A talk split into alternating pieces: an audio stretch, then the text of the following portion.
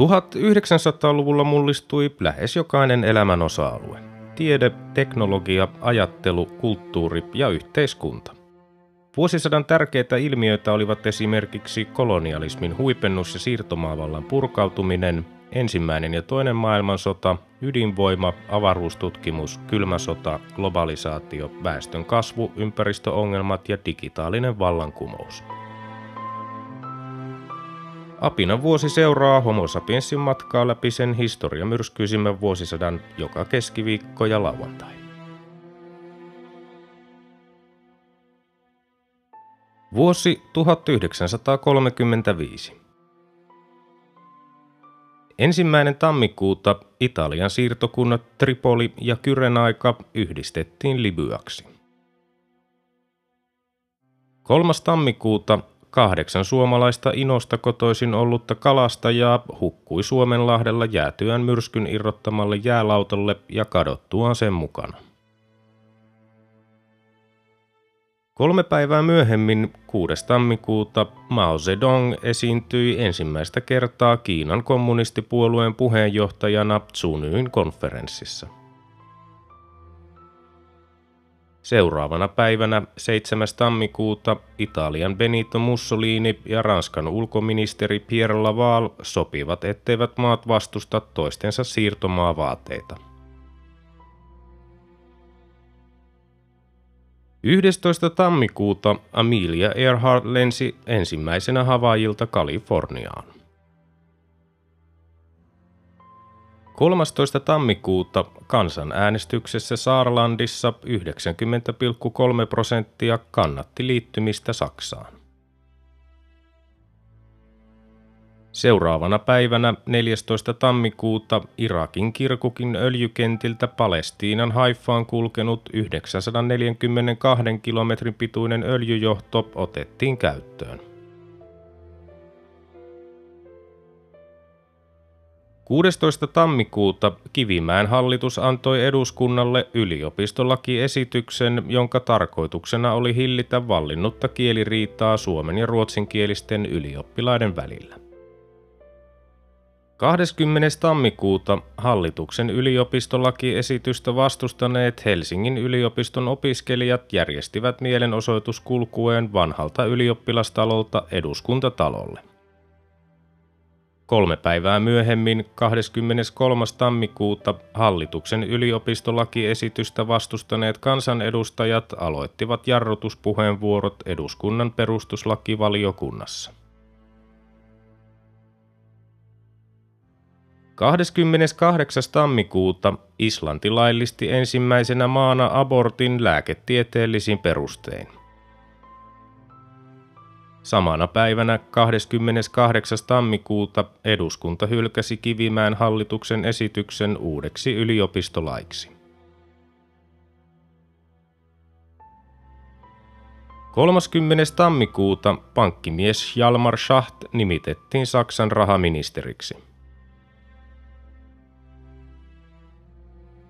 17. helmikuuta Leevi Madet-ojan kolminäytöksinen opera Juha sai ensiesityksensä suomalaisessa oopperassa. Teos perustui Juhani Ahon samannimiseen romaaniin. 26. helmikuuta Adolf Hitler määräsi Hermann Göringin perustamaan Saksalle uudelleen ilmavoimat Luftwaffen – 28. helmikuuta Suomessa alkoivat Kalevalan satavuotisjuhlallisuudet. Ensimmäinen maaliskuuta Saarlandin alue liitettiin Saksaan. 8. maaliskuuta Suomessa kerättiin yli 100 000 nimen adressi kuolemanrangaistusta vastaan – Tämä oli vastareaktio oikeudenkäynnille, jossa vaadittiin kuolemantuomiota kommunistipoliitikko Toivo Antikaiselle. Antikainen tuomittiin elinkautiseen vankeuteen ja luovutettiin Neuvostoliittoon vuonna 1940. Adressin ansiosta Suomessa ei koskaan hyväksytty oikeiston vaatimaa lakia kuoleman rangaistuksesta.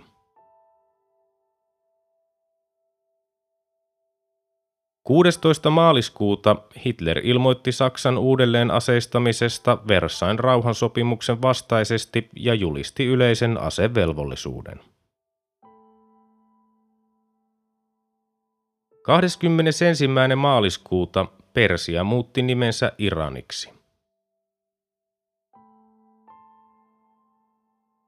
12. huhtikuuta Saksassa kiellettiin ei-arjalaisilta kirjailijana toimiminen. Viisi päivää myöhemmin, 17. huhtikuuta, kansainliitto tuomitsi Saksan varustautumisen. 25. huhtikuuta vuonna 1873 rakennettu Oregonin kongressitalo tuhoutui tulipalossa. 27. huhtikuuta suurpalo Kiviniemen kylässä Karjalan kannaksella tuhosi kuusi kaksikerroksista asuin- ja liiketaloa aiheuttaen kahden ja puolen miljoonan markan vahingot. Seuraavana päivänä 28. huhtikuuta Moskovan metro otettiin käyttöön 82 kilometrin pituisena. Toinen toukokuuta Raudun kirkonkylä Karjalan kannaksella oli vaarassa palaa voimakkaan tuulen lietsomassa tulipalossa, mutta lopulta tuhoutui vain kolme asuinrakennusta ja kahdeksan ulkorakennusta. 15. toukokuuta Tanskassa valmistui rautatie- ja maantiesilta vähän Beltin salmen yli. Samana päivänä 15. toukokuuta Ranska ja Neuvostoliitto solmivat sotilaallisen yhteistyösopimuksen.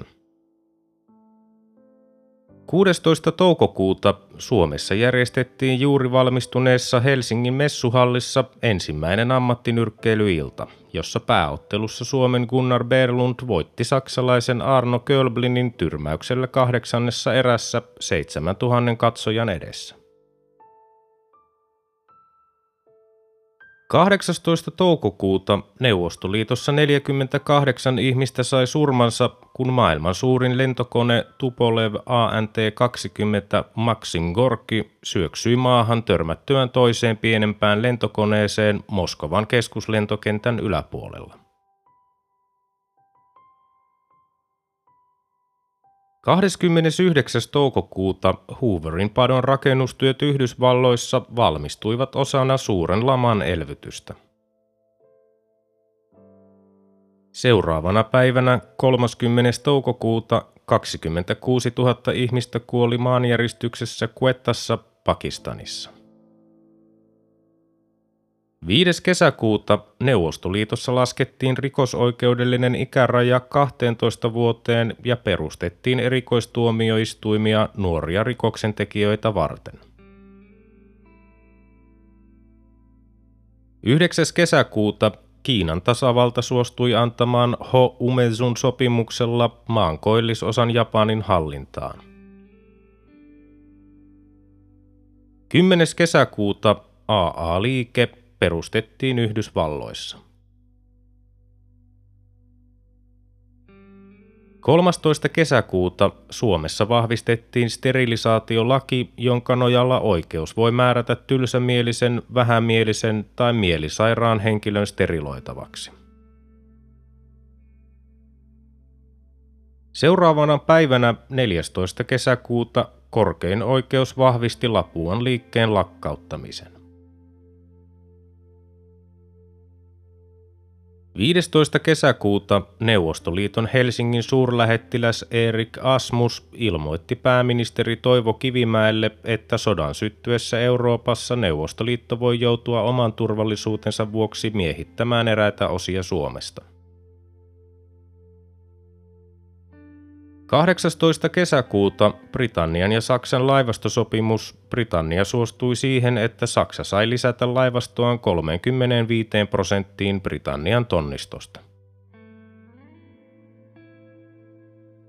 26. kesäkuuta Saksassa säädettiin laki pakollisesta työpalvelusta.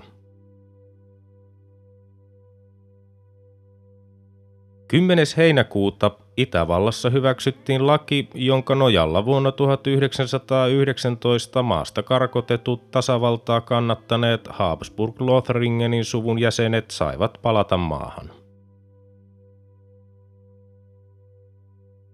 12. heinäkuuta Belgia ja Neuvostoliitto solmivat diplomaattisuhteet. 16. heinäkuuta maailman ensimmäinen pysäköintimittari otettiin käyttöön Oklahoma Cityssä Yhdysvalloissa. Samana päivänä 16. heinäkuuta Joensuun lähellä Pielisen suun kylässä paloi Nobel-standardin petroli- ja bensiinivarasto. Kaksi suurta petrolisäiliötä tuhonnut tulipalo aiheutti puolen miljoonan markan vahingot. 27. heinäkuuta 21. elokuuta kommunistisen internationaalin viimeiseksi jäänyt seitsemäs maailmankongressi järjestettiin Moskovassa. Sitä varjosi fasismin uhka, jonka vastineeksi Komintern hyväksyi kansanrintamataktiikan. Kongressin pääraportoijina olivat Georgi Dimitrov, Palmiro Togliatti, Wilhelm Pieck ja Dmitri Manuilski. 30. heinäkuuta Pekka Tiilikaisen ura radioselostajana alkoi esitelmällä maraton uimareista. Samana päivänä 30. heinäkuuta Suurmerijoen lentoonnettomuudessa kaksi Suomen ilmavoimien Junkers K-43 konetta törmäsi ilmassa yhteen ryhmälentoharjoitusten aikana ja syöksyi maahan. Onnettomuudessa kuoli viisi lentäjää ja kaksi pelastui laskuvarjoilla. Samana päivänä 30. heinäkuuta Ähtärin vuonna 1846 valmistunut puukirkko tuhoutui Salaman iskun sytyttämässä tulipalossa. 3. elokuuta Itävallassa vihittiin käyttöön Grossglognerin alppitie, joka mahdollisti Alppien ylityksen autolla. Seuraavana päivänä tiellä järjestettiin auto- ja moottoripyöräkilpailut. 10. elokuuta Puolan ulkoministeri Josef Beck saapui kolmipäiväiselle vierailulle Suomeen. 13. elokuuta pato-onnettomuus Oradassa Genovan pohjoispuolella satoja hukkui.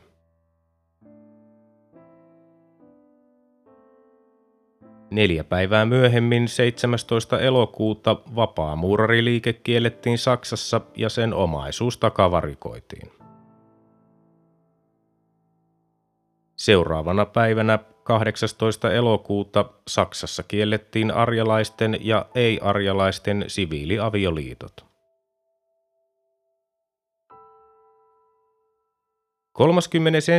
elokuuta neuvostoliittolaisen kaivosmiehen Aleksei Stahanovin ilmoitettiin ylittäneen työnorminsa nelinkertaisesti.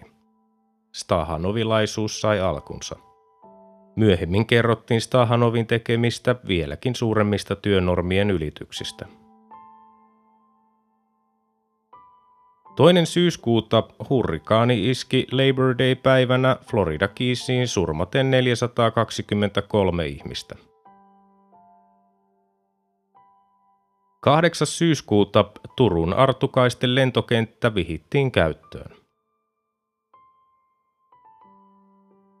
15. syyskuuta niin sanottu laki Saksan veren ja kunnian suojelemiseksi avioliitot juutalaisten ja ei-juutalaisten välillä kiellettiin. Samana päivänä 15. syyskuuta Hakaristi-lipusta tuli Natsi-Saksan virallinen lippu. 25. syyskuuta Evert Kiviniemi löysi Suomen suurimman kultahipun Saariselän Luttojoelta. Kultahipun painoksi mitattiin 393 grammaa. 29. syyskuuta Etiopian keisari Haile Selassie ilmoitti kansainliiton päämajassa Genevessä julistamansa yleisen liikekannallepanon Etiopiassa. Samana päivänä 29. syyskuuta Erkki Karun ohjaama elokuva Roinilan talossa sai ensiesityksensä. Elokuva perustui Minna Kantin samannimiseen näytelmään.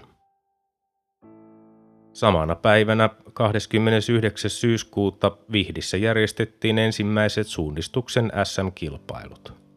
Ensimmäisen Suomen mestaruuden voitti Helsingin IFK Kai Anglund ja toiseksi tuli hänen pikkuveljensä Bengt Anglund. 3. lokakuuta Italian Etiopian sota Italia hyökkäsi Abessiniaan. 7. lokakuuta Kansainliiton neuvosto tuomitsi Italian hyökkääjäksi Abessinian sodassa. 9. lokakuuta Aero Oyn Junkers F-13 tuhoutui Tallinnan majakkalaiman läheisyydessä matkalla Helsingistä Tallinnaan. Kapteeni, mekaanikko ja neljä matkustajaa menehtyivät. 10. lokakuuta George Gershwinin opera Porgy ja Bess sai ensiesityksensä New Yorkissa. Kaksi päivää myöhemmin, 12. lokakuuta, niin kutsutun negerien jatsmusiikin esittäminen kiellettiin Saksan radiossa. 20. lokakuuta Kiinan kommunistien niin kutsuttu pitkä marssi päättyi Shanxiin. Toinen marraskuuta lauantain toivotut levyt radio-ohjelma lähetettiin ensimmäisen kerran. Seuraavana päivänä 3. marraskuuta Kreikan Yrjö toinen nousi jälleen valtaan. 5. marraskuuta Parker Brothers julkisti Monopoly-lautapelin. 24. marraskuuta Valentin Vaalan elokuva Kaikki rakastavat sai ensiesityksensä. Kyseessä oli ensimmäinen Ansa Ikosen ja Tauno Palon yhteinen elokuva. Ensimmäinen joulukuuta Turkki, Iran ja Afganistan solmivat keskinäisen hyökkäämättömyyssopimuksen. 5. joulukuuta pääministeri Toivo Kivimäki esitti eduskunnalle hallituksen ulkopoliittisen selonteon, jonka mukaan Suomen ulkopoliittinen suuntautuminen tapahtui Skandinaaviaan päin ja sen pohjana tuli olemaan pohjoismainen puolueettomuus. Kaksi päivää myöhemmin, 7. joulukuuta, Helsinkiin saapuneet muiden pohjoismaiden pääministerit ilmaisivat tyytyväisyytensä Suomen ulkopoliittiseen suuntaukseen. 8. joulukuuta säveltäjä professori Jean Sibelius täytti 70 vuotta. Merkkipäivän kunniaksi Helsingin messuhallissa pidettiin juhlakonsertti, jossa orkesteria johti Sibeliuksen lanko Armas Järnefeld. Tämän jälkeen Sibelius ei enää osallistunut julkisiin tilaisuuksiin. 9. joulukuuta Samuel Hoare ja Pierre Laval solmivat salaisen Britannian ja Ranskan välisen sopimuksen Abessinian alueiden luovuttamiseksi Italialle. Sopimuksen paljastuttua Hoare ja Laval joutuivat eroamaan.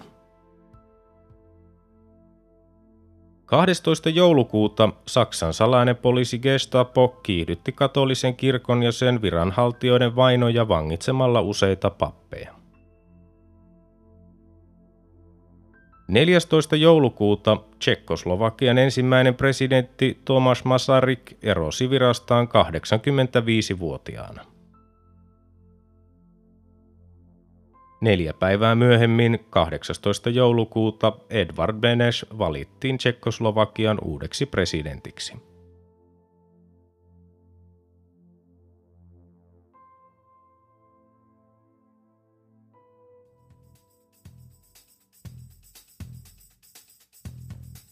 Tämä oli Apina vuosi. Homo sapiensin seikkailut jatkuvat taas seuraavassa jaksossa. Liitythän mukaan.